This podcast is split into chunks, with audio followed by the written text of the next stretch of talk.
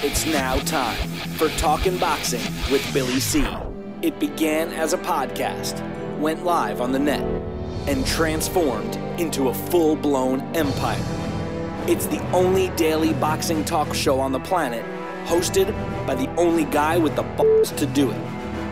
Many have stepped into the ring, many have tried to take the belt, and one by one, they've fallen. Another victim of the undisputed heavyweight champion of Boxing Talk Radio. Talking Boxing with Billy C is on now. My style is impetuous, my defense is impregnable, and I'm just ferocious. I want your heart.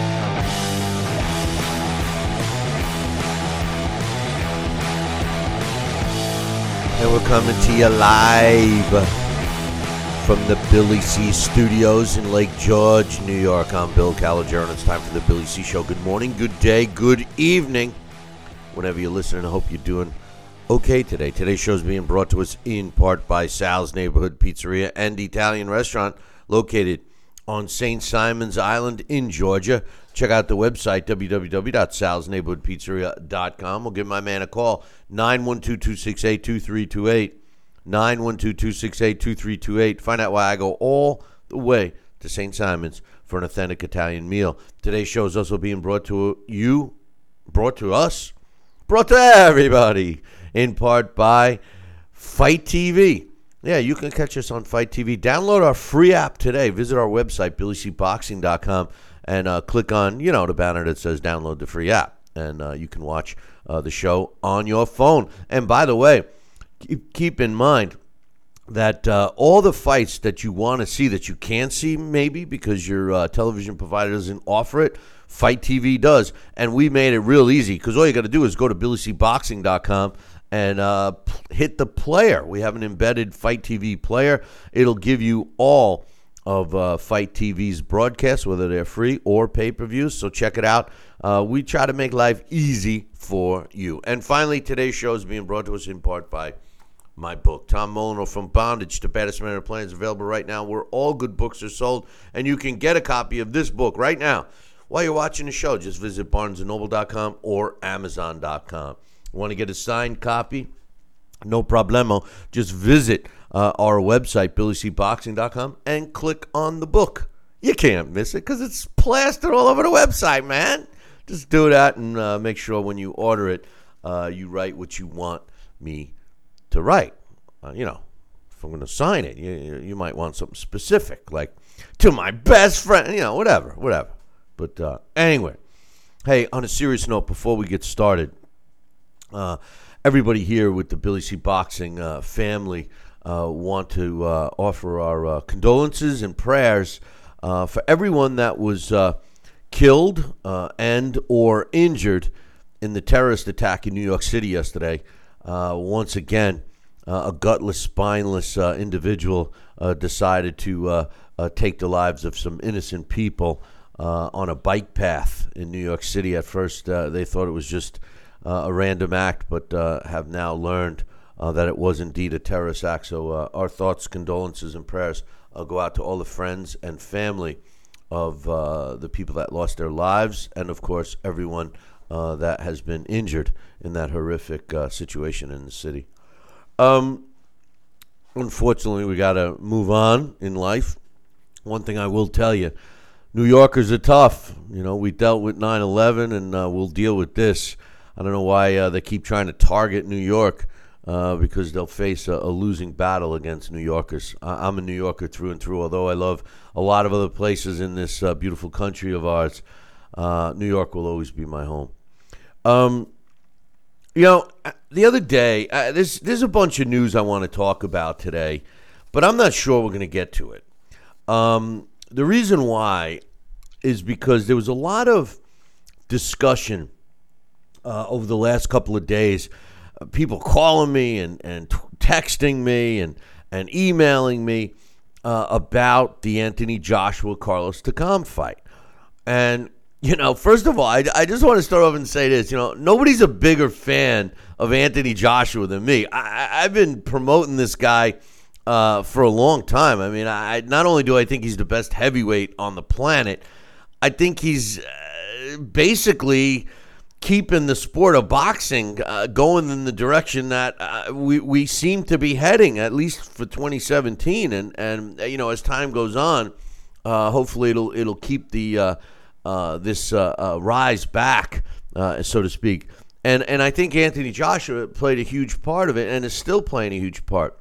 I did come on the show the other day, and my opinion was that he looked ordinary in his fight against Carlos Takam and I did say that if that version of Anthony Joshua fought Deontay Wilder, I thought Deontay Wilder might uh, might have uh, come out on top in that fight. Uh, but that doesn't mean I think that Anthony Joshua would lose to Deontay Wilder if they fought. I, I think there were a lot of factors that led uh, to uh, AJ's performance. One being that Carlos Takam was uh, a last minute sub. He, he was uh, announced uh, uh 12 days or less prior to the fight. His height was an issue. And I, I just think mentally, um, you know, Anthony Joshua took him a few rounds. Plus, like we had talked about, it seemed like his team was specifically working on Anthony Joshua learning how to break an opponent down and be a little more patient in the ring and uh, let the knockout come, even though it may come later in the fight. So I just want to get that off my chest because we got a lot of emails that I'm going to read right now uh, with uh, some negative uh, comments. I, am getting a gist based on the, some of the titles of the emails uh, concerning AJ. So, you know, I, my, my question today is are, are some fans being too critical of Anthony Joshua and his performance? Joining me right now uh, from an undisclosed location uh, is my man Sal Rocky Senacola. And Sal, you know, we talked about it, and um, I, I, mean, you think fans are being a little, a little tough on AJ? I think maybe just a little tough. I, uh, I, I think you know, like I always say, Bill, you're only as good in a fan's eyes, especially as your last fight. So AJ, you know, he may not have looked as stellar as we may have wanted him to see, or as we perceived he could be, and that he truly is a special special athlete, special boxer. Uh, and I think with less than lackluster performance that was put in by him, it, fans were disappointed. But by all means, a win is a win. This guy got a victory, and uh, I think he would have risen to the occasion if uh, Takam uh, offered a little bit more opposition or a little bit more offense and, and was pushing Anthony Joshua to rise to that occasion. I almost think that he fought at the level he had to, uh, which is, again, Bill, guess what? That's part of experience. That's part of being a fighter, evolving and learning while you're on a job. That I, I hate to say, but that's probably it. You know, a lot of fight. You know, you, you make a good point. Uh, you are breaking up a bit, my man, but uh, you you make a great point. A lot of times we've seen some great, great fighters fight down to the level of the opposition in the ring with them that day. I'm not suggesting Carlos Takam is not a worthy opponent, but um, you know, based on, I mean, it's hard. Eh, you know, I mean, you know, you're only as good as your last performance. Well, the performance that AJ had prior to Carlos Takam was a career-defining performance against Vladimir Klitschko. So, I mean, that that's a tough that's a tough act to follow, don't you think? I mean, uh, that has to take a little while to get back on track. No. Well, yes, it does, and like we reflected in his uh, in his uh, entries in his diary, you know that was a big fight for him. I think it was a defining fight for him, and I also believe that you know he used what he could to sustain uh, his his uh, focus and his uh, anticipation of hey, I am all that. I can do this. I've done it before. So, like I said, let's let's let's give him a little pass on this one. And uh, like I said, he'll he'll rise to the occasion. I'm sure. The guy's a great professional. No doubt. And no, I said no I'm doubt. sorry? I agree with you. yeah, no, no yeah, yeah. He, uh, you know, he's a great professional, and and I think that he is going to hold the heavyweight championship for a good while. I'm not saying he's unbeatable, and I'm not saying every time he fights, people are going to feel a little bit braver about, hey, guess what? Maybe he's not all that. But I think once in the ring with Anthony Joshua, he will rise to the occasion and get the job done the way he wants to get it done, the way he can get it done. It may not look pretty, it may not look great, but he'll get it done. Um, we got. He's some got email- that fire. He's got that fight. We got some emails. I want to get started on the emails. Uh, Uh, first one's from Jesse. He says, "Hey Billy C and Sal, saw some parts of the fight of uh, AJ against Takam, and he looked and and looked like AJ was too complacent with just throwing a jab here and there um, instead of one, one, two, and three combinations." Uh, he said uh, he should have finished him in four when he knocked him down. He didn't attack with the same intensity. Uh, this performance shouldn't delay in the big fights for him against guys such as Parker, Wilder, Ortiz, Fury, or Pulev. AJ is a composed fighter and does not fight with ferocity or emotions. I don't fault him for fighting like that uh, as long as he's very active uh, in a fight and not complacent. Um, well, before I go on to the next comment, I, I um, first of all, he's the best heavyweight. So yeah, I, you know the names on on the list as far as Pulev. Uh, Pulev lost his opportunity. If Fury comes back, yeah, you know Fury. I, am sure they'll make a fight because of the uh, uh, money that can be made over in England. But definitely, I, I would think that Wilder uh, ha- has to uh, be the guy, or or Joseph Parker has to be the guy that AJ fights next. And like I said earlier, I, I really believe that he was working on some stuff in camp uh, to break his opponent down. I mean, we, we heard some comments post fight uh, to suggest that, and and by his actions, and and you know, it's funny that Jesse says he should have went after him when he dropped him. Uh, in the fourth round, Sal. But but that's something that fighters usually get criticized about when they go, eh, they drop a fighter and then they go after him too quickly and find their own asses on the on the canvas. You know, I mean, uh, that is a mistake that fighters make. You know, you get a you drop a guy, maybe it was a flash knockdown, maybe he wasn't really that hurt. You got to be careful going in for the kill. You got to make sure that uh, that he's indeed hurt. And, and, I and I truly believe that AJ was uh, was trying to break him down like they practiced in camp. What's your thoughts? Well, I think I I agree with the letter. I think when he had him down in the fourth round I think AJ could have been careful, but he could have followed up and dismantled uh, Takam uh, bit by bit and just jump on him a little bit more with a, like I said, maybe maybe uh, the ferocity, some kind of like intensity, some kind of uh, uh, uh you know controlled rage, if you will. I always use that, but I, I thought he did have him hurt. I thought that he could have uh, further dismantled him and expose him and, and, and put him down again. But, you know, I'm also saying, as I reflected the other day and I suggested, maybe his camp was also concerned that he would punch himself out in his round like he did against Vladimir Klitschko after he put him down. And, uh, you know, what happened in the next round, he found out he was down. So maybe they were looking at it from experience, and that's what happens with each fight. You gain more and more experience. So maybe that was a little bit Bell in his mind saying, okay, I'm not going to jump all over him. I'm not going to punch myself out. If it comes, it comes. I'll be a little more methodical, and I'll try and take him apart bit, bit by bit. That's that's all I could say. Well, you know, the truth the truth was is that Takam wasn't really hurt. Remember, he his glove hit the uh, hit the canvas, and he, he was even pissed that the referee ruled it a knockdown. So I don't know. I, I, I think that uh, AJ made the right decision in, in that case, not you know thinking that his guy was that hurt. Not, and I'm not suggesting he shouldn't went after him either because I thought that if he would have, uh, you know, opened up the guns and, and just let loose, he could have stopped him at any point. That was my opinion. I felt that too. Yeah, that that that, that, was my opinion from the whole fight, though. You know, and and yeah, it's funny, but uh, but anyway, he says, "Do you think Yafai is ready to for top five fighters?" Uh, I was thinking maybe Cuadras next. I I agree.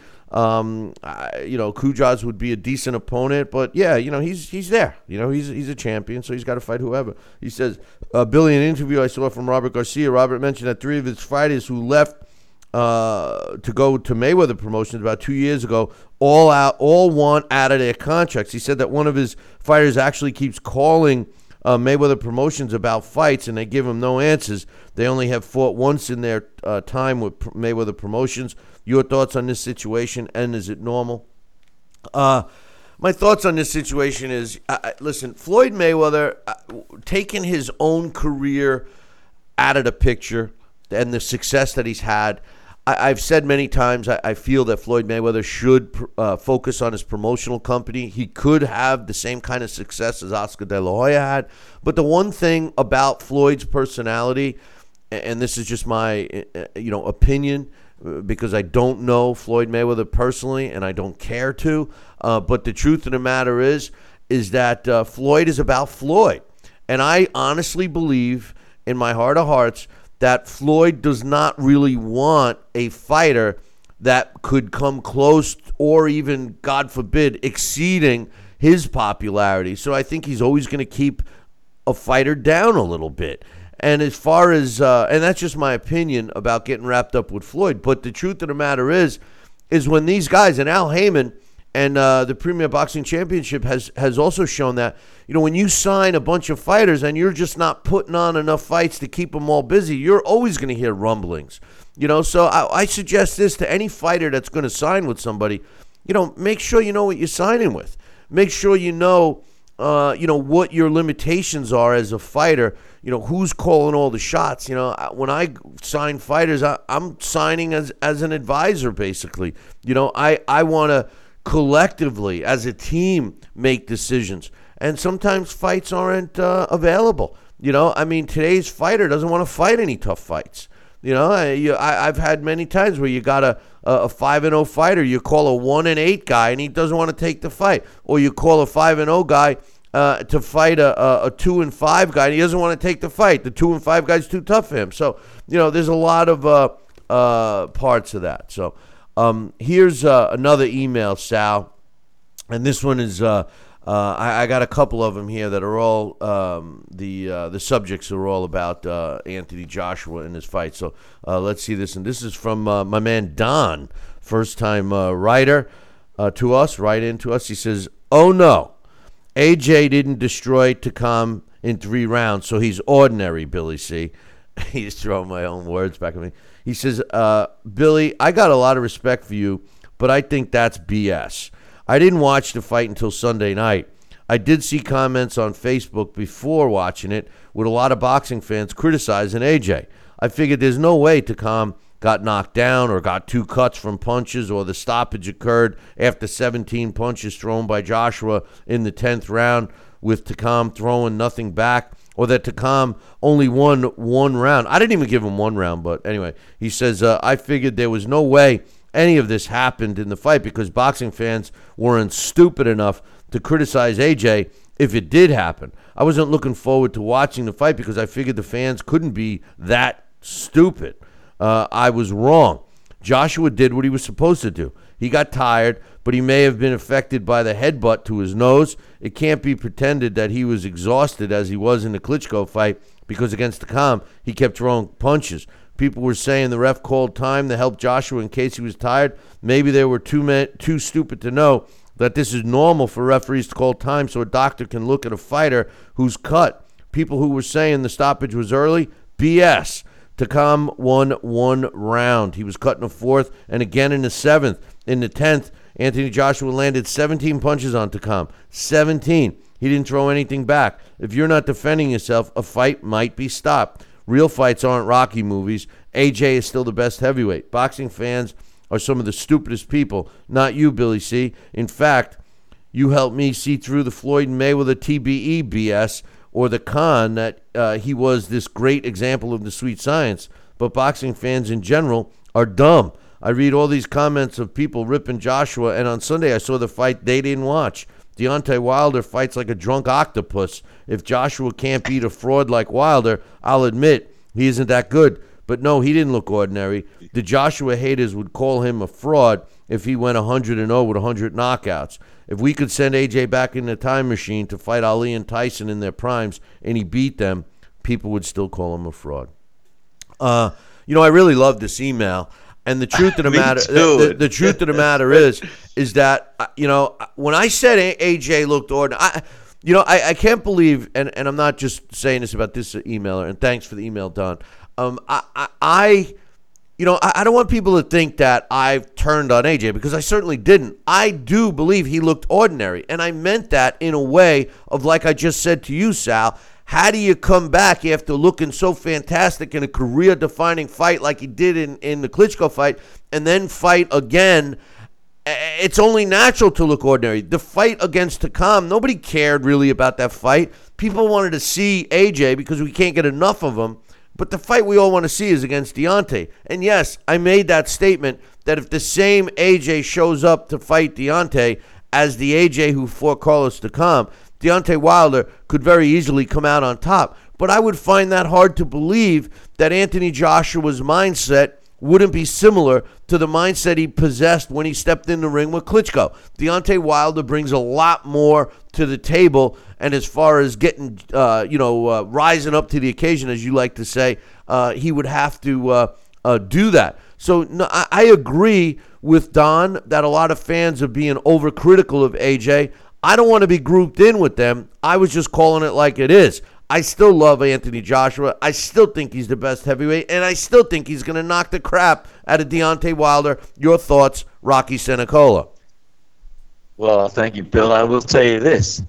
You used the term looked ordinary. You didn't say he was ordinary. And that's the difference because, like I said, one fighter's performance on an off night hey, guess what? That's what it led to. He he may have looked a little bit less spectacular than you or I would have liked to have seen him or anticipated seeing him. No biggie. I mean, the guy is a fighter. He's a professional. He'll come to fight. I'm sure he could rise to the occasion on the level of fighter if this was the kind of fight that he needed to do. So he did. Maybe he was trying some things out that he was working on in the gym. I don't know.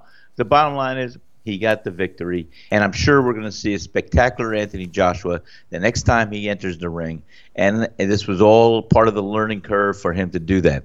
And you know what? I love the comment. The drunken octopus. I know. That was good. I mean, let me tell you something. At some point, it looks when when Deontay Wilder does well away with his punches and combinations maybe they don't flow as smooth and and aren't as fluent and and this and that. But but a drunken octopus, I can see what he meant by that comment. I'm still cracking up over it. And uh, well, we'll see. Yeah, no, I, I like that too. And uh, uh, you know, like like uh, like I've said many times, Deontay Wilder has displayed that he uh, has some boxing ability once, only once. Another email here. This is from our man, Coach. Uh, he says, uh, "Hey Billy C, I know you don't like to get political, but I have to vent after yesterday's tragedy. My chat room friends uh, here is what what do you do if you find yourself in a conversation with somebody about terrorist attacks who doesn't believe in retaliation? First, ask if military force is appropriate. Then, when the person says no, ask why not." Wait until he says something like uh, it would uh, be awful just causing more innocent deaths and we shouldn't cause any more violence, etc. Then, after just adjusting to your best Jack Dempsey stance when he's in mid sentence, punch him right in the face as hard as you can. When he gets back up to punch you, politely point out uh, that it would be a mistake and contrary to his own values to strike you back because that would be awful and he should not cause more violence. You know it uh, you know, then wait until he agrees and then has pledged not to commit additional violence, slam him right in the face again, just harder this time, and repeat these steps until he understands that sometimes it's necessary to punch back. Um, a pretty good analogy from my man, Coach Sal. What's your thoughts? Yeah, coach does know how to put a, a little bit of a uh, touch on that, and I, I agree. And uh, you know, it was pretty straightforward. And and you know, you're gonna get hit, you strike back, and you know what the heck, you're gonna have a bully just intimidate you all day, and you, you got to show you got strength too, and and you know, not to mess around with us, and that's it. It's a it's a yeah, not to get political, but it is political. Yeah, and and, uh, and it's uh, it's, it, a shame. It's a tragedy what happened yesterday. And, it is uh, a tragedy, and, and and I can't stand uh, some political views of people that feel uh, we should do nothing, and you know everything's great, honky dory, and and you know it, it's the same uh, I hate to say it, but it's the same people that uh, like to use the race card too often. You know, uh, it's you know maybe they're not the same person, but it's along the same lines. I mean, sometimes life isn't isn't great, and uh, you know you you got to do what you got to do. If you want to live in fear, then just you know keep uh, having the blind mask. If if you want to live in a racist world then keep the blind mask on. It's time to open up your eyes, boys and girls. Hey, listen, we're going to take a short break. When we come back, got another email, and uh, we'll keep this thing moving. We'll be back in two. Billy C. will be right back. Check out BillyCBoxing.com now. or feel the wrath of the mighty mustache. Oh, that hurts. Why are you doing that my face? I hate you. I hate you. That's BillyCBoxing.com. Consider this your warning. Now back to Billy C. Interact with the show at BillyCBoxing.com.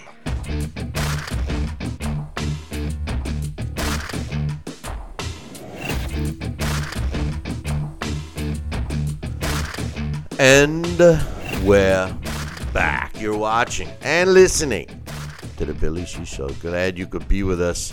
And uh, don't forget, keep your eyes and ears, your ears, keep your eyes and ears peeled uh, for our next Billy C get together. Uh, I uh, hope to be announcing that pretty soon. Got another email here. Uh, this is from our very own. I call him our very own because he's got a column up on uh, BillyCBoxing.com. My man Johnston. Uh, he was also uh, instrumental in getting us the diary from uh, Anthony Joshua leading up to the fight uh, this past weekend.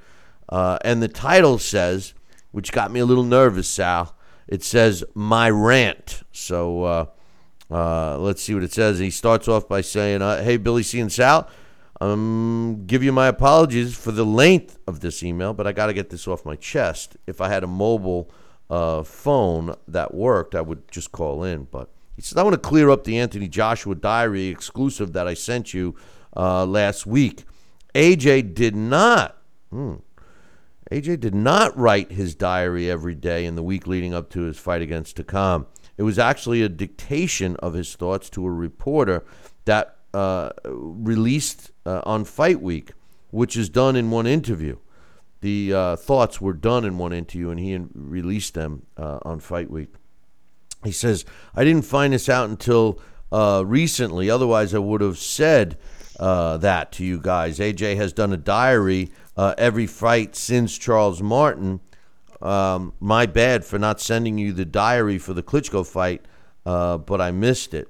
No big deal. Don't don't beat yourself up, Johnston. Be easy on yourself, man. Be easy, buddy. Right? It was great. It, it was entree, a okay. yeah, it's it's okay, man. You know, uh, you know, uh, get down off the ledge, my man. Get down off the ledge, right, Sal? You know, stop stop having somebody shoot out the, the legs of that chair you're hanging by. But uh, anyway, he says uh, the reason why I want to clear this up is mainly because of Dax's comments on Monday's show. Hey, before I read on, you know, I totally disagree with Dax on his uh, assessment. I said so on Monday.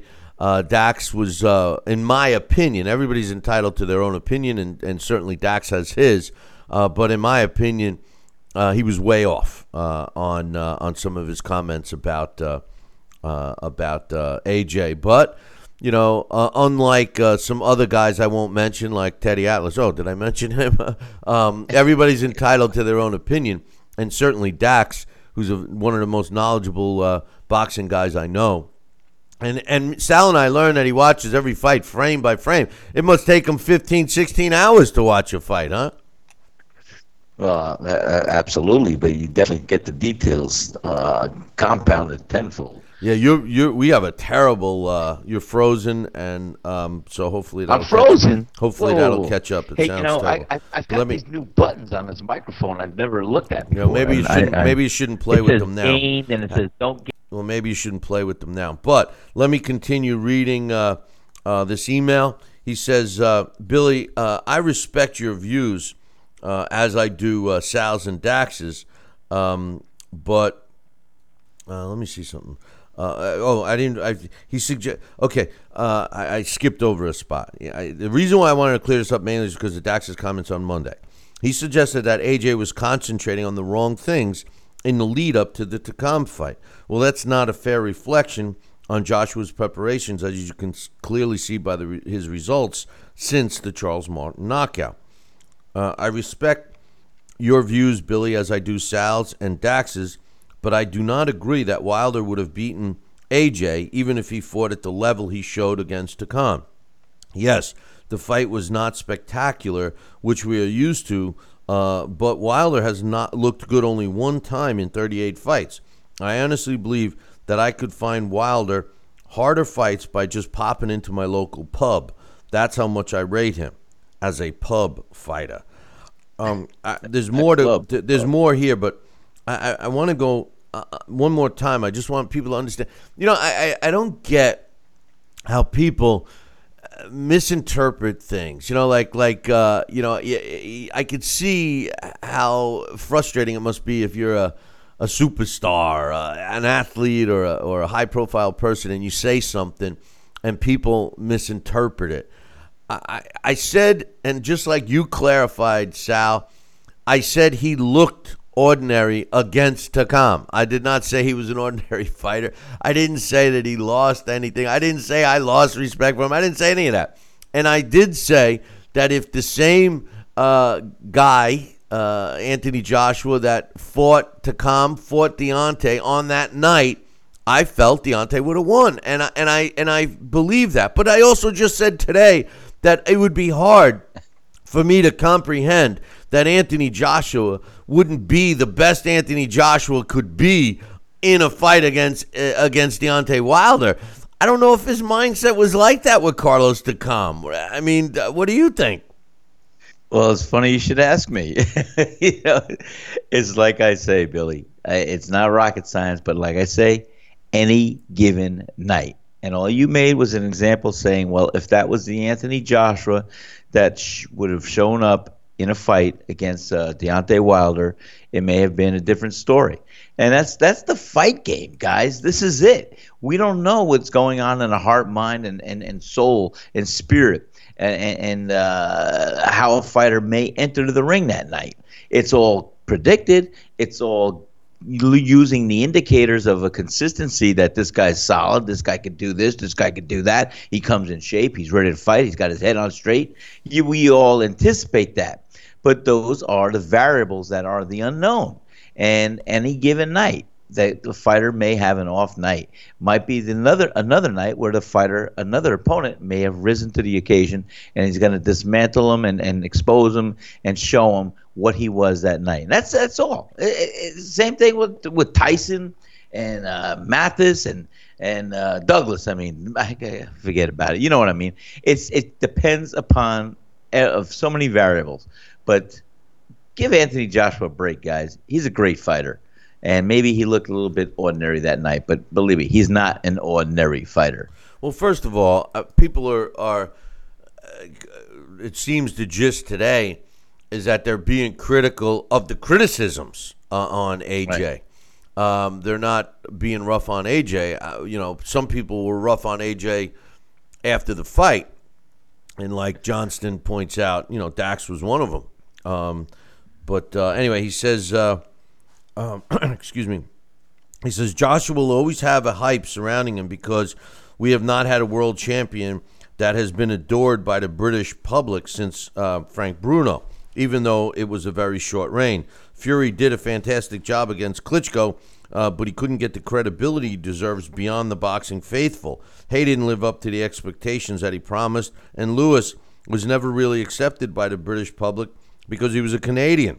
Even if AJ loses a fight, fans in Britain will not turn their backs on him, just like fans didn't turn on Bruno because we can relate we can relate to him the same uh, as AJ. I don't think many fans in the U.S. can relate to the bomb squad. He writes. Um, he's got some more. I, I want to comment um, real quickly uh, because uh, uh, I uh, I'm gonna have to take a quick break here. Um, but uh, you know, I never. I- think Anthony Joshua is a class act uh, outside of the ring, and and I think uh, that's a, a breath of fresh air. Frank Bruno uh, seemed to have the same uh, uh, personality, and you know the funny thing about Lennox Lewis, I never was a big fan of Lennox Lewis uh, until he stayed retired. I, I've gained more respect for him now that he's retired and stayed retired. And I always wondered what the hell he was. Anyway, was he a Brit? Was he a Canadian? You know, I mean, he. Uh, it's funny that uh, that Johnston uh, writes that, but uh, uh, you know, uh, whenever you're in the, the public eye, you're you're going to be set up for for criticism, don't you think, Sal? Let me tell you, it's even though I'm not the super celebrity or anything else I thought I might have risen to for my boxing, you know, my life isn't over yet. But let me tell you something. Whenever you are on a pinnacle or on top of a mountain or on top of somewhere else, you are open and you are a target. Hey, and Hey, Sal, I just want to say something here. You know, I, I lean over as you're talking, I look at the chat room, and I can't help but read a comment that you made. Uh, you wrote, uh, you know, I think you're right, Willie. I'm laying off the buttons until later. Well, as everyone can see that's watching on the TV version right now, Sal did not lay off the buttons because we don't have his video anymore. So uh, we appreciate that, Sal, and maybe you can fix that while we take a short break. You know, I, I, I Sal is uh, mechanically, well, not mechanically, but technology uh, inclined. So, uh, uh, Sal, find the right buttons, get back on the camera. We'll be back in two. Billy C will be right back. Check out BillyCBoxing.com now or feel the wrath of the mighty mustache. Oh, that hurts. Why are you doing that to my face? I hate you. I hate you. That's BillyCBoxing.com. Consider this your warning. Now back to Billy C. Interact with the show at BillyCBoxing.com.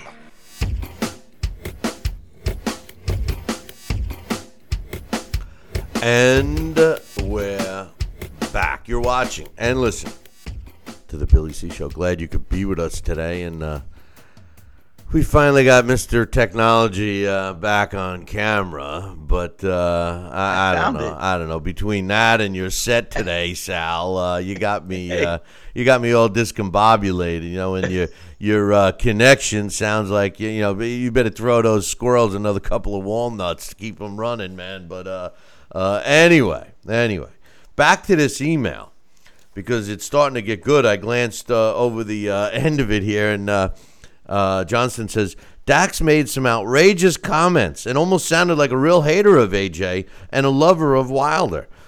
I, I don't know if that's the case, but uh, anyway, he says, I mean, Joshua's slowly becoming the flavor of the month. Yeah, that was a kind. I was shocked when Dax said that, Sal.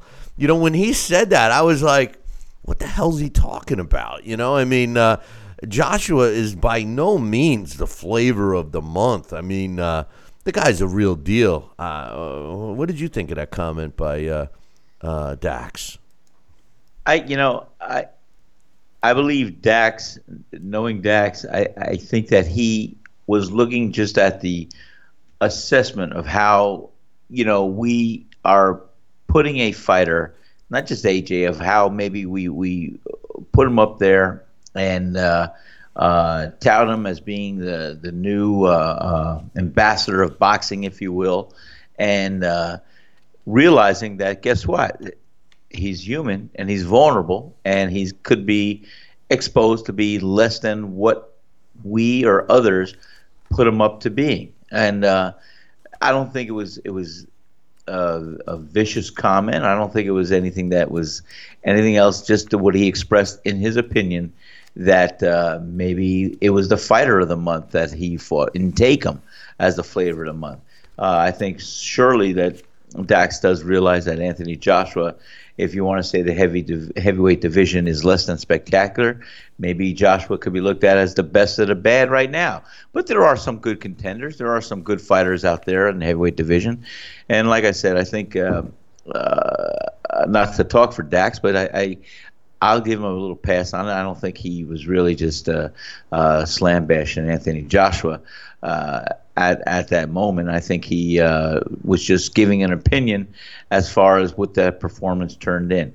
But I, I think Dax can explain it for better himself. Well, like I said to him on Monday, I thought he was way off base, way off base. But uh, anyway, uh, he says There were uh, some things. There were some things. I told you I did agree, but it wasn't. It wasn't the whole thing. But there were some things that I felt, you know, that um, um, that I did chime in and said I, I kind of felt that Dax was on uh, something there that uh, made kind of sense. But uh, we'll we'll have to review his that his critici- his criticisms of of uh, Anthony Joshua and the manner in which he criticized. My criticism was he looked ordinary, and I got a lot of heat for that. Which you know, to me, it really wasn't. I wasn't really being that negative. But Dax was negative. And, you know, by just like Johnson says, by suggesting that Joshua was the flavor of the month, uh, No, but you know we- that we that's tend that's to put kind a of a, fighter up there on a pedestal, and we want to believe he's all that he is, and and that he can be the world beater that he is. But guess what? In the end of the day, like I said, Bill, I I, I beat it up because styles do make fights, and for a fighter to shine and be uh, looking spectacular, he has to have the right dance partner, and and you know, Takam was a dance partner that uh, didn't allow uh, Anthony Joshua to flow as evenly. That's all. Well, you know, I mean, you know, Dax, in my opinion, uh, on Monday uh, followed uh, the same as a lot of young fans, where you know they watch a fighter, they like a fighter, and then all of a sudden the fighter doesn't look good, and and they start using the e word, the exposed. He was exposed. He was exposed. And Dax, although he didn't say that, he gave that. Uh, it was sort of like that uh, sound. It was sounding like he was beating around a bush. But again, everybody's entitled to their own opinion. I respect Dax's. If he feels that uh, Anthony is not all that, then you know, good for him. I disagree. I do think Anthony Joshua is all that.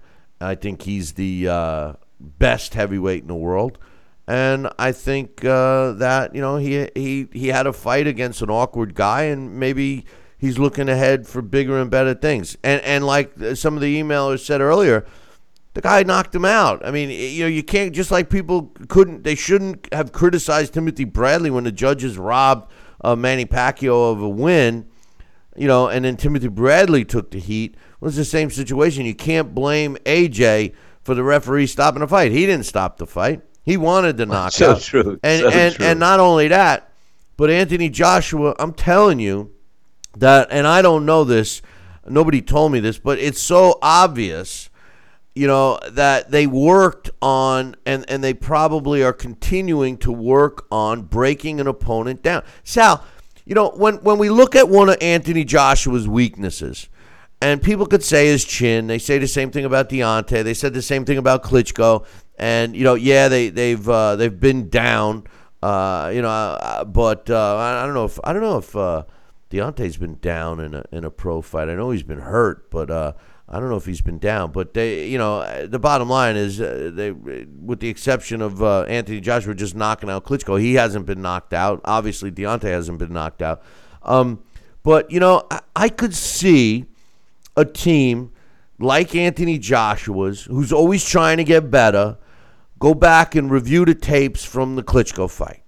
And just like I said earlier, this was a career defining fight. But I could see them go back to the tape and sitting and, and reviewing the tape and saying, hey, um, look, here, here's what we did. We ran out of gas, AJ. You know, so what can we do to run out of gas? Well, let's see why you ran out of gas. And assuming that he does the correct conditioning and everything, I mean, I, you know, unless a fighter just doesn't want to do the conditioning, I would think that the top upper echelon fighters are doing the road work and doing what they have to do. Maybe they have to mix that up a bit. I don't know. But they probably are saying, listen, here's what you did wrong. And when I rewatched that fight, you know, the thing he did do wrong was he tried to, you know, he started off a little slow and cautious, but then he tried to take out Klitschko quickly, which he was accustomed to. Let's face it, AJ was accustomed to taking out fighters quickly. Um, maybe that's part of why they said, no, here's how you accomplish two things. One, you break a fighter down. Not only are you conserving energy by doing so, you're weakening your opponent and just be patient to take him out in the later rounds. And I think that that was Anthony Joshua's game plan going into the Carlos Takam fight. And he displayed that. He did that because you did see him pour it on a little bit. Then all of a sudden it was like he almost said to himself, oh, wait a minute. I got to finish. Not, I got to finish breaking down my opponent, you know. And then in some of the post-fight interviews, he said, "Hey, I called for this knockout in the 10th, 11th, or 12th round," which is also an indication that they were working on something. That's what I see as as somebody looking in from the outside. Sal, do you have any thoughts on that?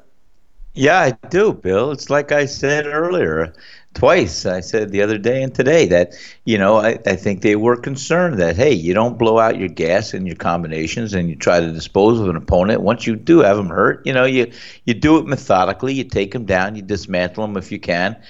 And so, you know, not to be a hypocritical, but you know, that's what I think he was working on. They were see, a fighter will take a, a, a fight and he'll learn from it. He'll have his camp point things out. Okay, we got to work on this. We got to work on that. So when he had the occasion to work on it during this the course of this past fight, that's exactly what I believe he did. Because I felt that Anthony Joshua, not at any time, but most of any time, could have done away or, or taken out Takam. And uh, I, uh, I, I thought he had the power. I thought he had the ability. And I don't think that Anthony Joshua felt at any time he was in real jeopardy of, of getting tagged or hurt or uh, uh, losing that fight the other night. So I think he was utilizing what his team suggested. You know, not blow it all out once you got opponent, opponent down take your time, dismantle. Let's see you get through this and, and hurt them and take them apart one by one, and then you drop the bomb later on and see what happens. And yes, we can't help it.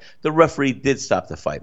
In fact, I gave my opinion. I thought the referee was uh, pro Joshua on every indicator that I saw, and uh, he wanted the fight over too. So, like I said, that was my observation as an armchair uh, boxing fan and quarterback. But uh, the bottom line is, you know, I, I thought that the the the uh, referee called the fight, and uh, he did it for whatever reason he chose to do it. I thought he could have let the fight go on one or two more more uh, minutes, but uh, who knows? I, I, Phil, I know, can't even say. I don't know. I don't know if I agree. You know, because when when when you think about the fight and you get a chance to rewatch it, like I've done a few times, not frame by frame like Dax, but uh, I've rewatched the fight a few times, and you know, I, I mean, truthfully, one of the emailers earlier was right.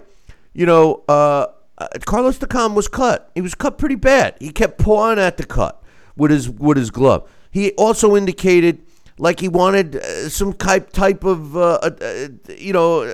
I don't know. They, he wanted to get treated. It seemed. He looked at the ref. The ref had stopped the action. and Said, "Are you quitting? Are you quitting the fight?" And Maybe- he's like, maybe "No, that occurred. No, Maybe we don't know No, that. Maybe we do know that. We do, we do know that it happened. He stopped the action and he looked at the fighter. It happened during the fight. He looked at the fight. He says, "Are you quitting? Do you want me to stop the fight?" And then Carlos Takam said, "No." So he's okay. Continue. And then they, they went to the corner. They kind of stopped the bleeding, but Carlos Takam still kept pawing at it, pawing at it, pawing at it. And then in between, uh, you know, in, during rounds, the uh, referee and uh, prior to the start of a round had the ringside physician look and check out the cut. And uh, I mean that's normal procedure. That's the protocol. normal. We- we- Larry Hazzard, uh, which was scheduled to come on today, had a prior uh, engagement, so I would have loved to have asked him his thoughts on this. But I mean that's the protocol. And one thing I want to point out that I noticed about the uh, British ringside doctors, which again blows away some of the U.S. doctors. You know, how many times have you watched a, a fighter get cut in a, in the United States, and then eh, right after the the the you know uh, minute rest, and the corner works on the cut, the physician is called in to check to see if the fighter can continue. And what does he do? He rips apart the cut, looking in there for everything that the cut man just did to patch it up. The great the doctor rips it apart. They didn't do that in England. The guy looked at the at the eye after it was attended to and determined that it was okay to. You're laughing because it's true, right? I mean, they do true, that, man. right? How many times did my eye look like an open steak? And you know, I was during the days when they could put cement in your eye, or whatever. Not really, collodion and this one and that one, and all these things that are banned today. And you know, I remember one fight. Where I, where I had 38 stitches here, Don Turner was putting in the collodion and all this stuff, whatever it might have been, and, and and the ringside physician came back to me after in, in between and just you know chipped the whole stuff off and out and the blood's pouring out. And it's like well you just took my my ringside surgeon's uh, work. You just threw it out the door. Of course it's going to let the blood flow. Right. it was funny. No, Hit on they, the they all seem to do that. It's it is funny, but anyway, continuing with the email, he says, uh, uh, you know, meaning he says, I mean, Joshua slowly becoming the flavor of the month. He's he's uh, talking about Dax's comments. He says, "Come on, man, he is the flavor of the year this side of the pond, whether you like it or not." Watch him pick up several awards come the end of the year. I mean, how many fighters can sell out attendances like he does? He won a world title in his 16th fight, uh, and that was because Charles Martin called him out and and he knew he could beat him. That wouldn't have happened 20 years ago. That just shows you the depth of the heavyweight division. It's shallow, and AJ is the big fish in a small pond. Um, he is a big fish in a small pond. Uh, the sanctioning bodies make the division look weak because we don't have ranked contenders that are truly ranked. Their uh, number one contender in one division is not even ranked in another, and that's the problem. But if you did have 10, if you if you were able to pick out the 10 best heavyweights in the world, I think they're not as bad as people think. You know, we got a guy fighting this weekend, Dominic Breazeale, who I think could beat Deontay Wilder. Uh, he's better than people give him credit for, and he's just learning. He was a late bloomer. He was a football player with an injury forced him to, to take up boxing. Um, as far as uh, Charles Martin, he, in my opinion, had no business uh, being a world champion. But like I say all the time, you know, there's two rules I follow with my fighters never turn down a world title shot and never turn down a humongous purse, regardless of the situation. And AJ and his team, they weren't ready for a title fight. They were certainly planning a different uh, approach to his career, but that uh, title shot came in his hands, and they took advantage of it, and the rest is history. History. Uh, he one last uh, point he makes. He says we can all agree that AJ struggled because of the size at the com and because he only had two weeks to make slight alterations. I honestly don't believe there's anyone around at the moment that can beat Anthony Joshua, and that's not because he's the best thing since sliced bread. It's because there aren't anyone else good enough. Maybe in a few years, uh, time, Daniel Dubois will be the young buck that takes over. But then again, he's only in the early stages of his career, so who knows? Um, listen, you know, uh, thanks for the email, Johnston. And you could catch uh, Johnson. He uh, actually has a column up on BillyCBoxing.com. Um, you know, I, the thing is, is that I, I, I do agree that uh, boxing fans today, Sal, have a tendency to jump the gun a little bit um, you know, I, I, think the, the, the fact that uh, they've been force fed showcase fight. You see, this is this is where this is my reason, okay? And this is a perfect time to throw it back in everybody's face. You know, when I sound critical and negative all the time, and I'm saying, "Oh, this guy didn't fight this one," etc., etc., these are the reasons why. If you're a young fan and you have drank the Kool Aid, so to speak. And you look at a guy in his career, at least the last decade of his career, in a guy like Floyd Mayweather, who cherry picked his opponents and picked the guys at the right time, and and and or if you're a fan of Showtime and we're watching up until this year, because this year has been a great year. Um, you know fights that you know you have uh, the clearly the A side versus the B side, and you watch a guy come in and destroy the other guy, and and you know I come on the show the following day and I say, well, that was a showcase fight that he had no business fighting that guy, so on and so forth. Well, these are the reasons. You know, when they climb the ladder, and Sal and I have talked about the rungs of a ladder, we have talked about it a million times. If you climb the ladder of contenders, even the watered down contenders in, in whichever sanctioning body you decide to align yourself with, if you climbed that ladder in a progression of some sorts, the fighter would naturally get better as time goes on. But because of the nature of the business, because of the the, the Kool-Aid thought process of least risk, max reward, don't fight anybody tough if you're going to get paid. Not do, that I disagree with that mentality, but that has turned the sport into what we have. So you see a guy like Anthony Joshua who has uh, taken over the heavyweight division have what I call a bad night, even though it wasn't bad when you look at the statistics. He still battered his opponent. He still won every round. Some people gave Takam one round. I didn't. Uh, but you know he beats every and he wins by stoppage, and that was a poor performance. It was an ordinary performance, as I put it. Uh, yeah, you could see where uh, people are defensive, Sal. But the truth is, is that you know uh, the truth is simply if fighters climb the ladder, we would be seeing better fights at this level. You wouldn't see a guy that dominates for ten or twelve rounds. No, it's true. And, like I said, the early days that I remember is You get a ranking. You're in the top 10, top 15. You're looking to fight. You're challenging yourself. You're looking to fight. If I, if I was top uh, 15, I'm looking to fight somebody in the top 10. Once I'm in the top 10, I'm looking to somebody to fight somebody in the top five. And and that's that's the way it used to go, and that, that's the way it should go. Yeah. Well, I mean, Yeah. I, I, it should, but it don't. But uh, It does not. anyway, hey, uh, some other. Uh, let's just get people caught up here. We're gonna be uh, taking a break. We're kicking you to the curb. I got Alex Papali coming on. Just when I get my system working, huh? Uh, yeah, well, um, Well. you threw me off here with this day, you know. But uh, a- anyway, I threw you off. I forgot to mention. Uh, Hey, it's like a fighter. You gotta you gotta go into the ring of battle not knowing all the elements involved here. So you know you rise to the occasion. You get hit, you know this and that. It's I, I- I threw you off. I'm sorry. You know it was, it was a. I I need a pass. in some other Go- uh, no, go go rest go my back go back to detention. You're getting no pass. Um, back to uh, some other sports in the World Series. What a game last night! I, I tell you the truth, this really I, just outside of boxing here for a sec. This really has been one of the most entertaining World Series. It and, has. and and It to tell you the truth, tell you the truth, the playoffs, the playoffs leading up to the World Series were pretty entertaining too.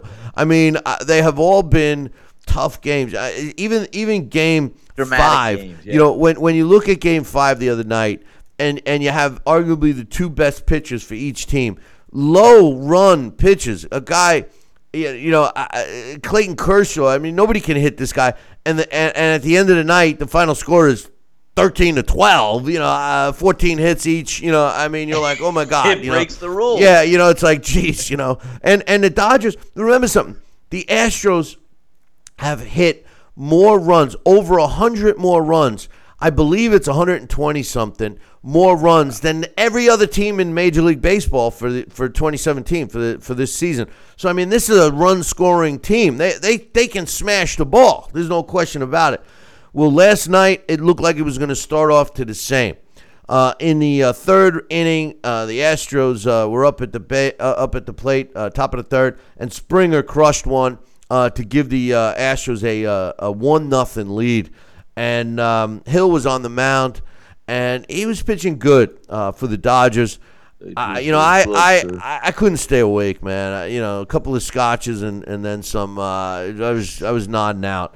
Um, We had and, uh, Halloween to, deal with. yeah, and uh, I, I- you know, I, I missed all the fireworks. I, I nodded out and uh, uh, caught the, the, the end and, and the recap. But in the bottom of the sixth, the Dodgers put up two runs uh, to go ahead, uh, two to one. And then uh, in the bottom of the third, they put up an insurance uh, home run, a single solo shot uh, to win three to one to force uh, a game seven. Now, uh, in, in case you're wondering, the Dodgers were down three games to two, uh, leading, uh, you know, going into this game, which is back in L.A. So the Astros only really had to win one of two to, to, to become a World Series champion. Well, now all bets are off. Uh, the series is tied. You don't look at who won what. You don't look at who's pitching. Everybody's available. This, the, the, the World Series is tied, three games apiece. It will be determined who wins the World Series tonight. So make sure you watch it. Uh, I'm anticipating another great game. Uh, we'll see who. Uh, I know uh, Kershaw is not starting uh, for uh, uh, the Dodgers. And remember, Verlander was on the mound last night for the Astros. But don't be surprised if you see Kershaw and Verlander and all everybody else that can throw a ball get in the game tonight because tonight it's all on the line. And uh, we will know by tomorrow morning who the World Series champion is. So uh, good luck to both of these teams. They're both, uh, in my opinion, the two best teams in baseball for 2017, and uh, justifiably they're in the World Series. So I'm looking forward to this. Dodgers topped the Astros last night three to one uh, to force a game seven. In the NBA, the Pacers beat the Kings 101 to 83. My Nets suck. You know what is it with all my teams, Sal? You know, uh, I one- think you know what, Bill. I don't know if it, it, it, you choose the wrong teams, man. I, I don't know. You just gotta. It's that. It's that. It's that great gray cloud syndrome. I, I don't know. You you you ever see that movie? Um, uh, what was it called with uh, Richard Dreyfuss about a horse race uh, track, and uh, he's always losing and this and that. And he finally picks a winner or whatever the heck. And he feeling he's feeling lucky for the day. That's what we need. We need you to get that lucky string together. My two favorite Richard Dreyfuss movies, obviously Jaws. Jaws, he was, he was good. we're gonna need a bigger boat. But the other one, I yeah, we're gonna need a bigger boat. Um, the other one, the other one is American Graffiti. I thought he was great in American Graffiti. I forgot all about him. He's a star. He was a star. I'll He was the one fu- How was could I forget that classic? He was chasing around. Uh, I think it was Daryl Hannah, wasn't it? And I uh, think it was Daryl Hannah. wasn't she the blonde Oh my in- in the, young uh, stars yeah. who were teenagers look like high school bebops. I think it was her. I, for some reason, I think it was her in the uh, in that uh, T-bird. But anyway, um, the Thunder. Be, they by the way, the Suns beat the Nets 122-114. The Thunder beat the Bucks 110-91. And uh, the Lakers topped the Pistons 113-93. Over in the NHL, three games. Uh, the Rangers beat the Las Vegas Golden Knights six to four. Red Wings beat the Coyotes uh, five to three, and the Jets beat the Wild two to one. Um, that was uh, in some other sports. And and one thing I want to mention uh, before we kick you to the curb, you know I'm an Alabama Crimson Tide fan. They're my Oh, college you are a football team. Tide but fan, I but but I also love the Georgia Bulldogs and Boise State. Those Yes, are my three favorite three favorite uh, college teams: uh, Alabama, Boise State, and Georgia Bulldogs.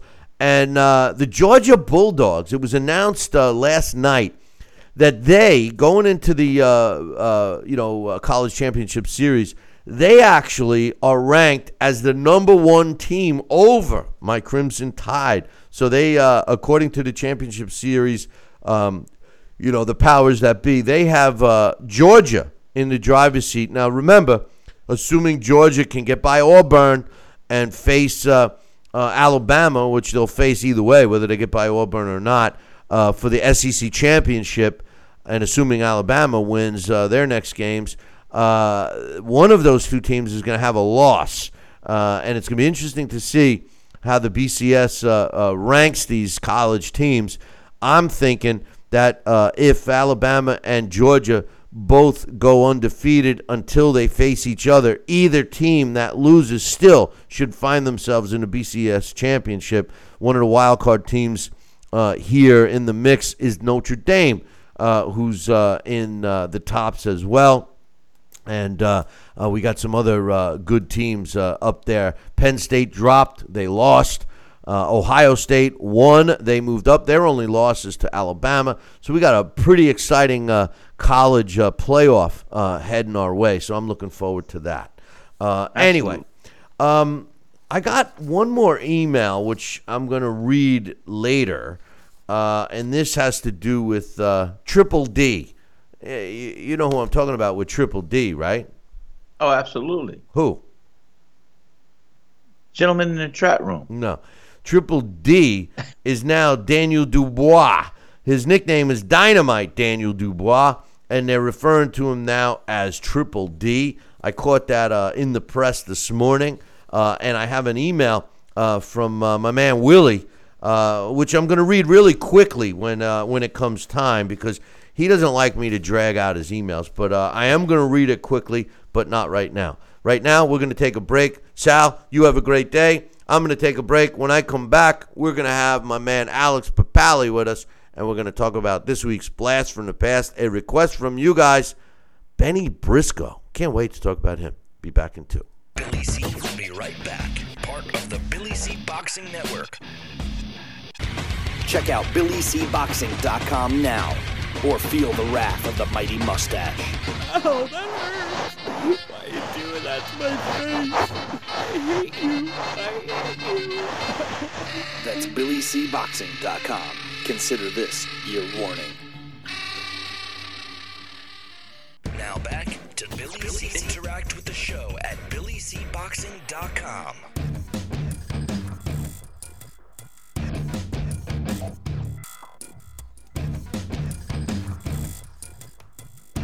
And we're back. You're watching and listening to the Billy C Show. Glad you could be with us.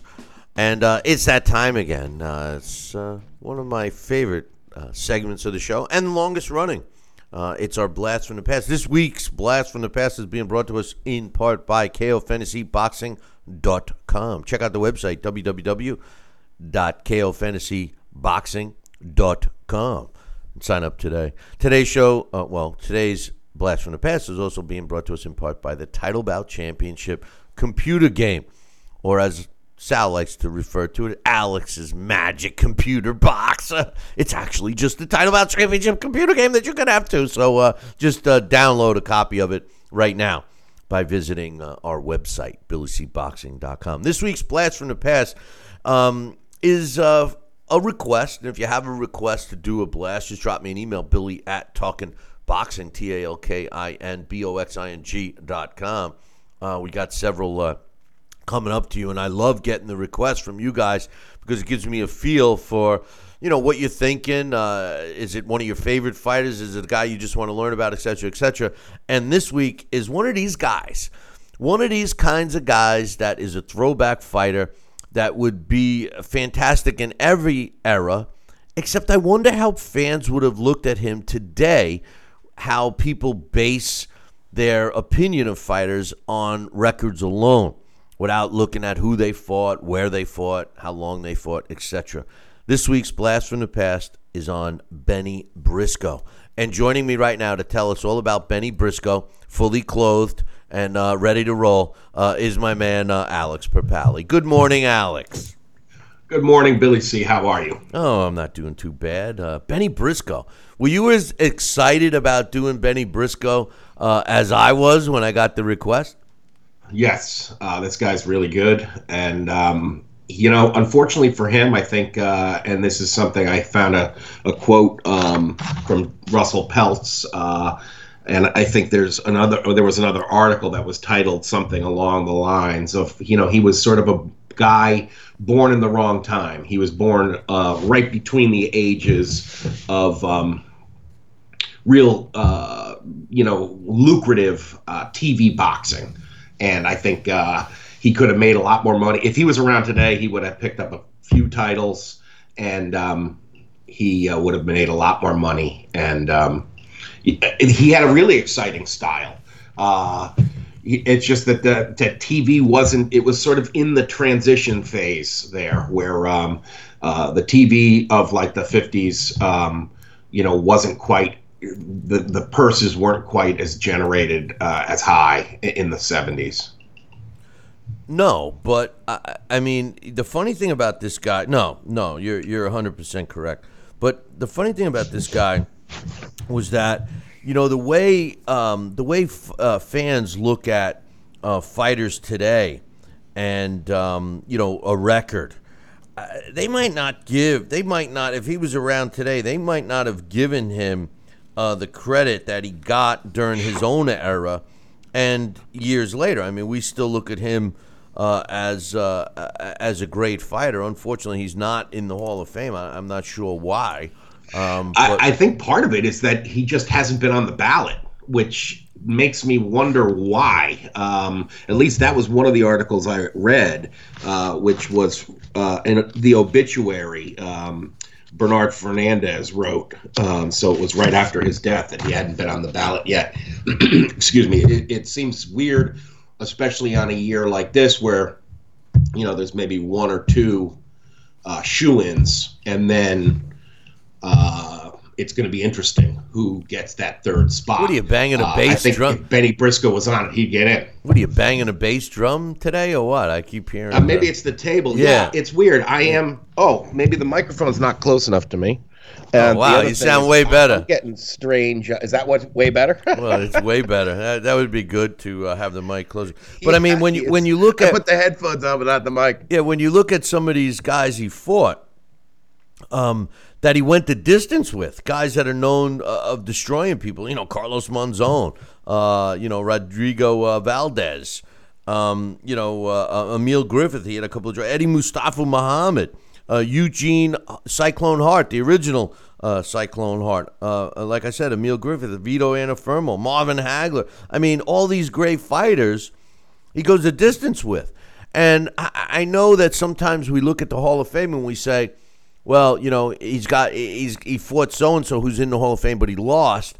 You know, and and you've uh, been pretty accurate with the Hall of Famers saying, well, you know, I kind of see a trend. You know, when they beat uh, other Hall of Famers, they kind of get in. And Benny Briscoe came up short uh, against uh, all these names I just mentioned, Hall of Famers that he came up short against. But considering the era and the fact that he's fighting all these guys, all these guys, it's not like he fought one or two of them. You know, he fought them all. You know, and uh, uh, you know, it's uh, it, it's pretty uh, mind-boggling. Anyway, tell us about uh, Benny Briscoe as uh, young. Just start off like you always do. All right, sure thing. Yeah, I'm sorry I didn't have the mic there, just completely spaced. Uh, but yeah, Benny Briscoe, he was born on February 8th, 1943, in Augusta, Georgia. Uh, he was the oldest of uh, nine children. And um, he was a kid who uh, he was just athletic. Um, in high school, uh, he played football and he did very well in football. And he also ran track uh, and he listened to doo wop music. Um, at 16 years old, he moved in with his uh, great aunts, uh, Georgia May and Skippy, in North Philadelphia, and uh, that's where he uh, started boxing. Um, where he um, went to the 23rd PAL gym there in North Philly. And uh, as an amateur, he he won some regional titles. He or actually, he I think he was second in the uh, national AAU uh, in 1962, and he piled up a terrific record as, as an amateur. Uh, one of the articles I saw credited him at 70 victories, only three defeats and he turned professional at 19 years old, September 10th, 1962, and he became very popular in Philadelphia. Um, eventually, in the whole world, um, he was a, as a fighter. What was there not to like? Um, you know, he had that uh, the the shaved head, so he had that fearsome kind of uh, uh, hard edged look. He had great punching power, uh, a chin carved out of solid rock. He was very aggressive. He had a um, a crouching bob and weave type of style uh, with a nasty left hook. And um, you know, one of the things that I love about boxing, you know, I, I'm a, a comic book guy. Uh, that was one of the things I loved as a kid growing up, and in, in to a great degree, sports, uh, boxing, any any sport is in a way it's uh, um, an extension of adolescent um, male fantasy. Um, so you know that is one of the things that one one of the things I loved about boxing that is very similar to comic books is that you you could be a badass. There's another badass out there who might have a style that can beat you, and maybe not beat you every day, but it'll beat you once. And I think maybe this is what I was missing from what you were alluding to at the opener here is that uh, Briscoe lost, but he came back, and that was one of the things that I that happens in comic books. You know, guys get their asses kicked, but then they figure out, okay, this is how I fight the Green Goblin, and the next time I fight him, I kick his ass, and that's exactly what Benny Briscoe did. People beat him, but he avenged those defeats, and that's always to me a great a sign of a great fighter. Is that not like we've you know just had this era of uh, you know your O is everything, never lose, never lose. Now you know losing, especially if it's a decision loss where you fought your ass off, like the first time when he loses to Carlos Monzon in Argentina, um, he he thought of that as a win. Um, and the next time, you- know, in a lot of the guys that Briscoe lost to, the next time he faced them, he won. He avenged defeats. Well, that that's what I think boxing lacks today, Alex. It lacks the the fighter that learn. You see, a, a guy like Benny Briscoe, as successful as he was as an amateur, the pro game was a lot different than it is today. This he falls into that category where I always say, and I know you always like when I say this. You've used it before back at me, but boxing was a trade. You know, these guys, uh, you know, they they became a fighter. And uh, like any trade, you go to work every day, you know, and you got to make a living. And how do you make a living? Inside the boxing ring. Uh, so when you look at this guy's uh, resume and you see how often he fought, uh, similar to uh, the the generations prior to him, and then after him, it started to to change a little bit, where fighters don't fight as often. They might spar more, but but they they don't fight real fights. Benny Briscoe was not that guy. He fought a lot of fights, and some days he was on, and some days he was off. And like you said, he would always want to avenge a fighter, uh, a, fight, uh, avenge a loss, or come back and and and look good after a, a poor performance. That's something that fighters don't even get the chance to do today. And and while we're at it, a guy like Benny Briscoe was not being overprotected. He wasn't being coddled. Uh, if there was a fight and they needed a, a, a guy that was willing, ready, and able to fight, Benny Briscoe was the guy. I'll fight him. You know, and we don't have those guys today. And and one of the reasons we don't have them isn't because maybe the fighter doesn't want to do that. It's because they lose value if they do that. So it's kind of a catch 22. We blame a lot of fighters today. Uh, oh, he doesn't fight at this guy. Oh, he'll only fight this. But realistically, the truth of the matter is, is it may not be the fighter's fault. I'm sure there's fighters out there that like to cherry pick and pick their own fights and you know make everything all the consolations in their favor and stuff. I mean, I'm sure there's fighters out there that do that. But you know, the the truth of the matter is, is that uh, there are other fighters that would love to fight everybody and anybody, but they're advised to be careful because if they get that L all of a sudden the networks don't want to air them, the the fight opportunities aren't there. That wasn't the case for Benny Briscoe. Absolutely not. Yeah, and I think that that was. Yeah, I think in a way it's interesting because um, I think you do bring up an issue here that, to some degree, maybe not only was boxing a trade, but um, fans um, were uh, entertained with I, don't know how to describe it. What I'm what the point I'm trying to make here, but um, not not so much entertained with less, but it didn't have to be. Um, uh, you know, every time was supposed to be a blockbuster fight, and a lot of times when what we have now is every fight almost every fight is billed like that, whether it is or not. So it's like you don't know what the truth is. Um, nowadays, I mean, back then, uh, you know, watching a 10 rounder uh, it didn't have to be, you know, have some trinket attached to it to think be thought of as a decent, interesting matchup, you know. And I think a lot of his fights uh, were like those kind of things. Um, the uh, he, you know, toiled in in relative, you know, he was local and very popular. He brought the crowds in, but um, it was a while before he uh, finally got a shot. Uh, and and again, it's in the guy's hometown of Buenos Aires, but that's a great fight against Carlos Monzon. Um, and you know, and again, this is a time when there's one world champion. You know, it wasn't like there was uh, multiple titles you could pick up, and um, and in a in an age like that, like if we were today, I'm sure he would have. Um, he probably would have had multiple titles. Yeah, so many fighters of yesteryear um, would have been champions today. But, you know, he always reminded me, you know, when you look at his style, his physical appearance, I mean, this guy, uh, Marvin Hagler, always came to mind for, uh, in my head. I, I, mean, he fought like I, for some reason, I thought Hagler fought him twice. But uh, looks like only once. But um, yeah, once. And one one of the things that was interesting is that that's a pretty pretty damn good fight. It's on YouTube. Um, he's way past his prime. He's 35 when he fought Marvin. And uh, the quote that I have here, did I did I uh, type it down? He um, Russell Peltz, even then, uh, oh no, Nigel Collins. Uh, says uh, the only time I ever saw Hagler back up most of a fight was against Benny.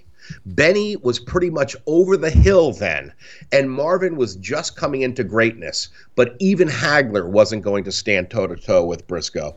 Uh, at the time, Briscoe was 35. The marvelous one was 24. 24 with 43 fights. Yeah. Hagler had 43 yeah, fights at 24.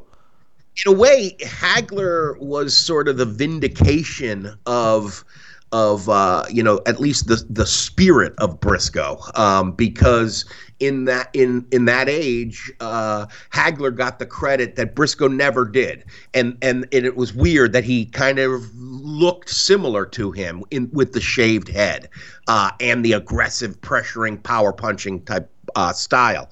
Uh, and also the Philly Wars that Hagler had. I mean, that's the thing about Hagler that that people liked is that uh, he was sort of a throwback, and part of what he was being a th- throwback to was Benny Briscoe. It was kind of weird. Exactly, and Benny seemed like that you know, of course, they, they're both their own men, but um, you know, there was at least the bald heads. You know, it's hard to uh, hard not to see the similarity.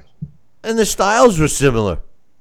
Yeah. The styles were definitely similar. And and another guy, Benny Briscoe, reminded me of uh, when you mentioned uh, in the beginning uh, that he had a, a, a vicious hook uh, to the body was Hurricane Carter was very similar in style and, and physique and, Another and bald- appearance. I, and I know, and appearance, you know, and uh, uh, it was a tough era. Those guys were tough, you know. It was it was almost like the end. They, the, the the boxing as it was known went out with a bang, so to speak, because all these guys, the Benny Briscoes, the Marvin Haglers, the, the Hurricane Carters, all those guys, you know, were coming up at the same time. Well, Ha- Hagler obviously a little later, but um, you know, and then it's gone. You know, the '80s. You know, then after the '80s came, I mean, I, and when people say that to me all the time, oh.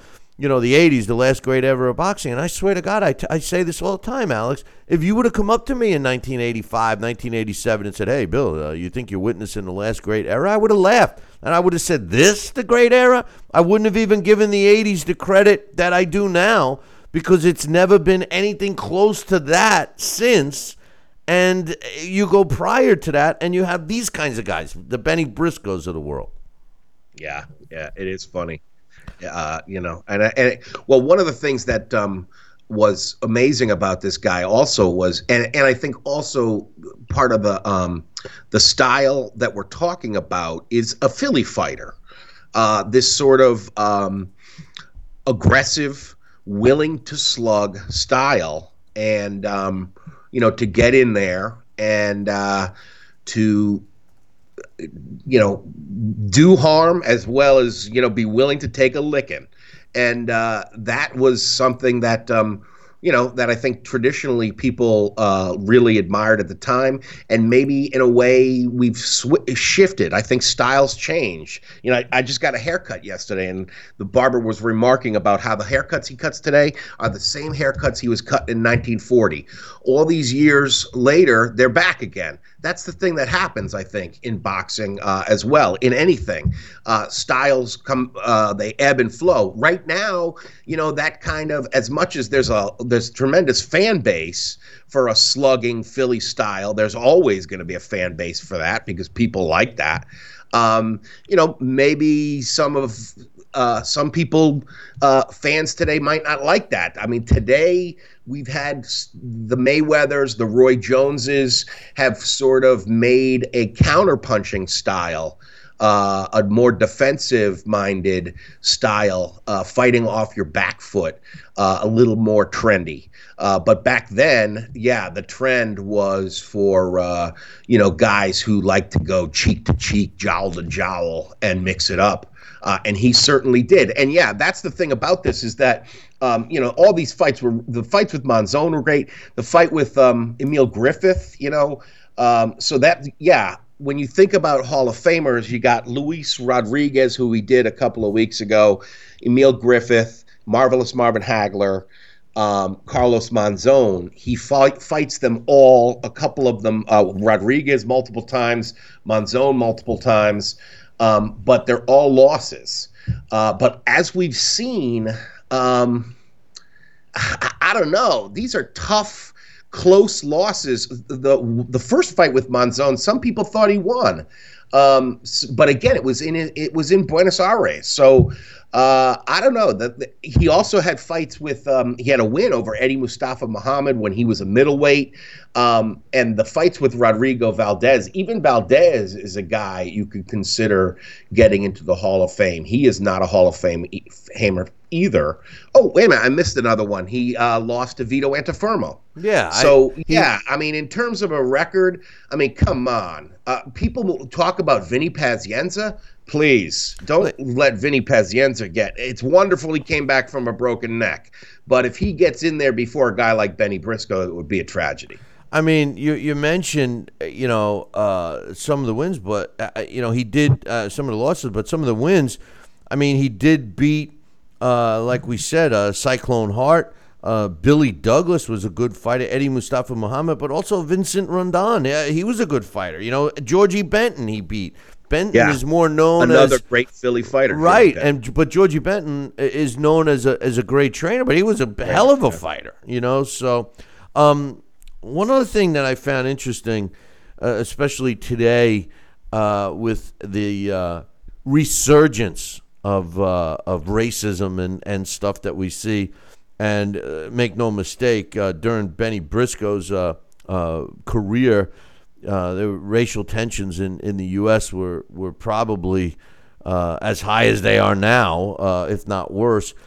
And he chose to wear uh, uh, the Jewish Star of David on his boxing trunks um, because of two reasons I found uh, pretty interesting. One was um, because uh, well, some people said that he was he, he was wanted to practice being uh, you know pr- being Jewish, wanted to practice the Jewish faith, but the truth was was that uh, he was doing it in respect to his Jewish managers, which I found uh, pretty cool that he was uh, able to. Uh, do that during a, a, a you know a time when maybe most other fighters wouldn't have chose to do that. What's your thoughts? Wow, that's uh, that's very cool. Yeah, I, I didn't know about that. I I, do, I think I do remember in the fight with Hagler, he has the Jewish star on his trunks, doesn't he? Yeah, he always did. All, all his trunks uh, going all the way back, uh, at least, uh, you know, after the first 15 fights or so, uh, he wore the uh, the Jewish star. He also, as we're Star running, David, I think. Yes, that's what I meant. Star David. You know, the Jewish star. You know, uh, but uh, uh, he also uh, was uh, in Ring Magazine's uh, one of the hundred greatest punches of all time, which is uh, uh, pretty uh, pretty impressive as well. Well, another thing that I thought was interesting, and I, I'm not sure, maybe this Russell Pelt is Russell Russell Peltz Jewish. I mean, maybe he was because he was his long-term man- manager. And one of the things that was interesting is eventually Peltz got to the point where he felt Briscoe was taking too much punishment and should retire. Um, and was damaging his legacy, legacy, and not only that, his more so his health.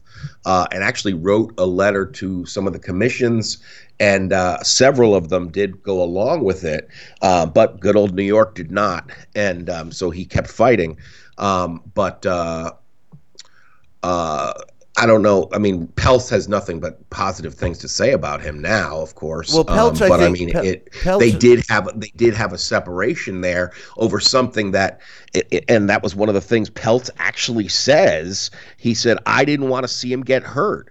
I didn't want people coming around 10 years later and pointing their fingers at me and saying, you know, you're the reason Benny is like this. Well, Peltz was his promoter for all those years. Um, he did have some Jewish managers, but listen, we're running out of time. I wanted to ask you, um, uh, how, how did he die? He died fairly young. He was only uh, 67 years old. What what was the cause of death? I know that you uh, read. You said you, you found his obit. I did find his obituary, but it just said it just said he passed away uh, with family uh, peacefully. Want- it didn't mention uh, what it was, whether it was you know He must have. He a heart, heart attack or what. yeah, he must have been uh, battling an illness. How did he do in title bout?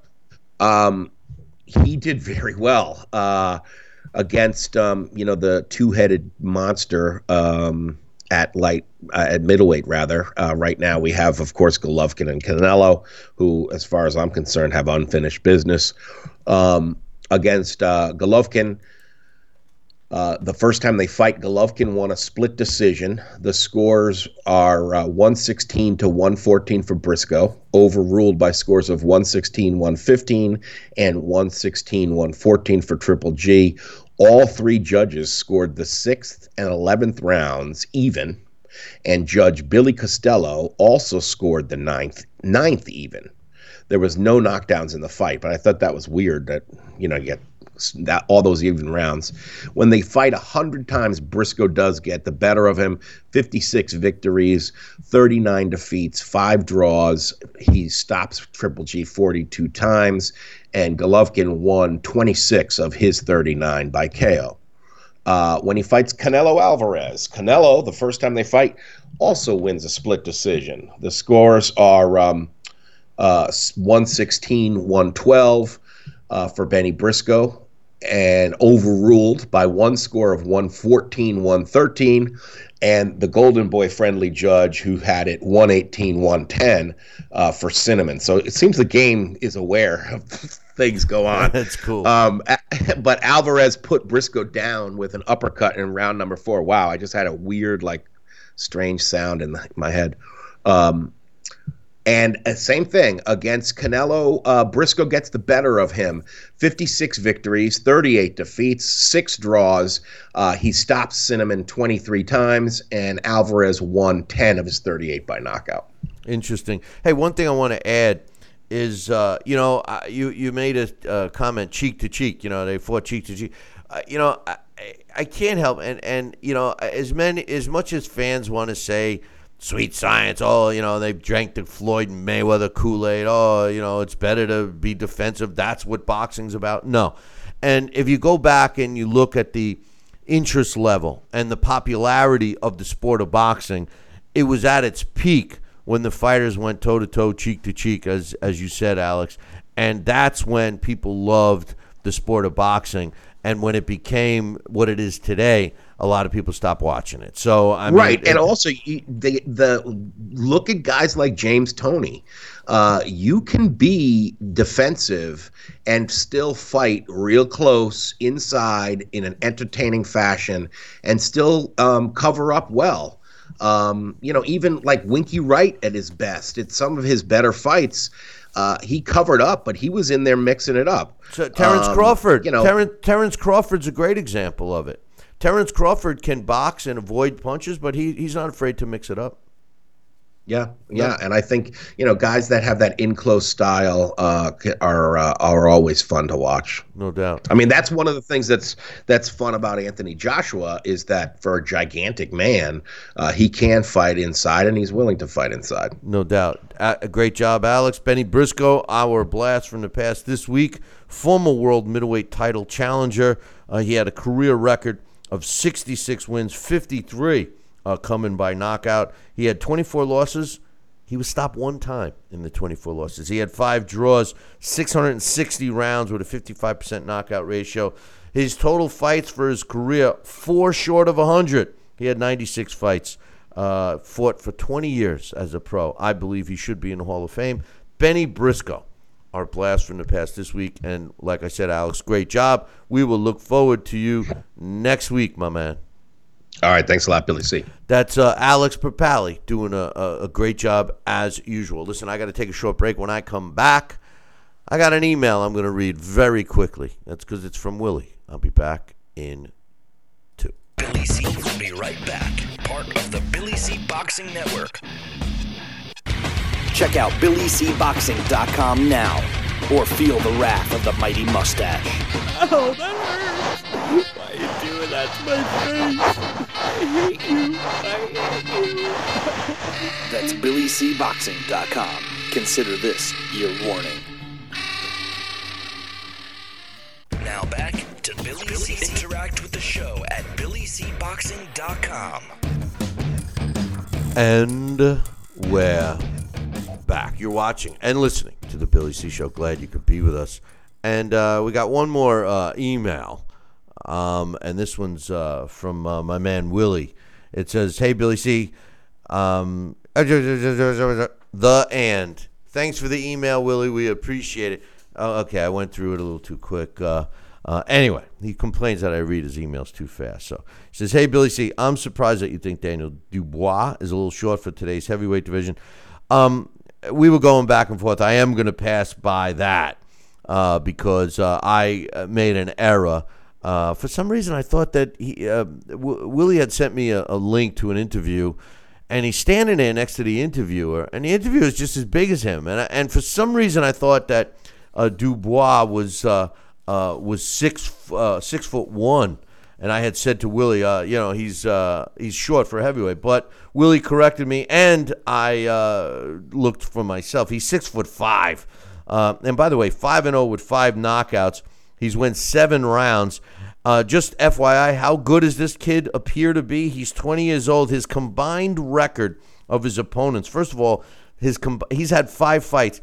10 times more fights. The combined total of fights his opponents had 50. But the best part is their combined records 40 wins, 10 losses, no draws. Keep an eye on uh, Daniel Dubois. Anyway, um, Willie says, uh, I just uh, finished listening to yesterday's show, so I wanted to give you uh, some recent quotes about uh, Frank, uh, recent quotes from Frank Warren uh, regarding Daniel Dubois. He says, Anthony Joshua has already been knocked down by Daniel Dubois in sparring and will lose his heavyweight title to Dubois next year. that is a shock claim of promoter Frank Warren, who also promises Man Mountain Dubois would not let uh, Joshua off the hook uh, in an interview uh, that he had uh, um, against uh, with the Telegraph. Uh, he said Dubois is the best heavyweight prospect I've seen, I've ever seen at this stage. There are obvious fights out there with Wilder and Joseph Parker, the two other champions, but Daniel Dubois is very talented. I don't go crazy about young fighters because there's always a long way to go. Uh, but Dubois is by far the best heavyweight at this stage of his career that I've seen in my boxing time. He says he's got a fantastic jab. He has real power. He's relaxed. He's a natural boxer and a puncher. Don't worry about Joshua running out of opponents. I think Dubois uh, could be ready in 12 months' time. I'd put him in with Parker after five more fights. There's always a question marks and things to answer, but I have talent here, mark my words. We've seen Joshua under pressure from Vladimir Klitschko and survive, but Klitschko turned the heat off and let him off the hook. This kid wouldn't have let him do that. I have a heavyweight who has Joshua's number all over it, and he just needs a little more experience, and he'll be ready to fight him. And of course, he's talking about Dubois. And uh, Willie says, uh, Well, Bill, uh, as you can see, Frank Warren uh, holds Daniel Dubois in very high regard. Let's hope it's true. Um, so uh, yeah, I read uh, Willie's email in full, so I don't want him crying. I don't want to follow a trail of tears all the way back to England. Now tomorrow on tomorrow's show, we are not doing a live show on Friday. I apologize for two days off this week, but you know it is what it is. But I got some interesting comments from Deontay Wilder that I want to read tomorrow. I'm also going to break down and give you my predictions of the big fights scheduled for this weekend. But on this day, in boxing history, November 1st, in 1938, uh, Solly Krieger uh, knocks out Al Hostak in the first round to win uh, the world uh, middleweight title. It took place in Seattle. On this day in 1907, Frank Mantell uh, knocks out Honey Mellody in the 15th round to win the world welterweight title. Took place in Ohio. On this day in 1922, Mickey Walker wins a 15 round decision over Jack Britton uh, to win the world welterweight title. Took place in New York City. What a uh, great fight between two Hall of Famers, Jack Britton and Mickey Walker. On this day in 2003, um, Juan Manuel Marquez wins a seven round technical decision over Derrick Gainer to retain his IBF and win the WBA World Featherweight titles, and that took place in Michigan. On this day in 2002, Oscar Larios knocks out Willie Jorrin uh, in the first round to win the WBC World Junior Featherweight title to place in Sacramento, California. And on this day, in 1965, Ernie Terrell wins a 15 round decision over George Chuvalo to retain his WBA World Heavyweight title, and that took place in Toronto, Canada. Hey, man, that concludes our show for today. Um, like I said, make sure you tune in tomorrow. I uh, got a lot of stuff to talk about. Uh, and uh, mark down that we will not be doing a live show on Friday, but we want you guys to uh, catch up on all the uh, uh, shows you might have missed. So I'll leave you guys with this. Make sure you tune in tomorrow morning, same bat time, same bat channel. Until then, ciao, baby.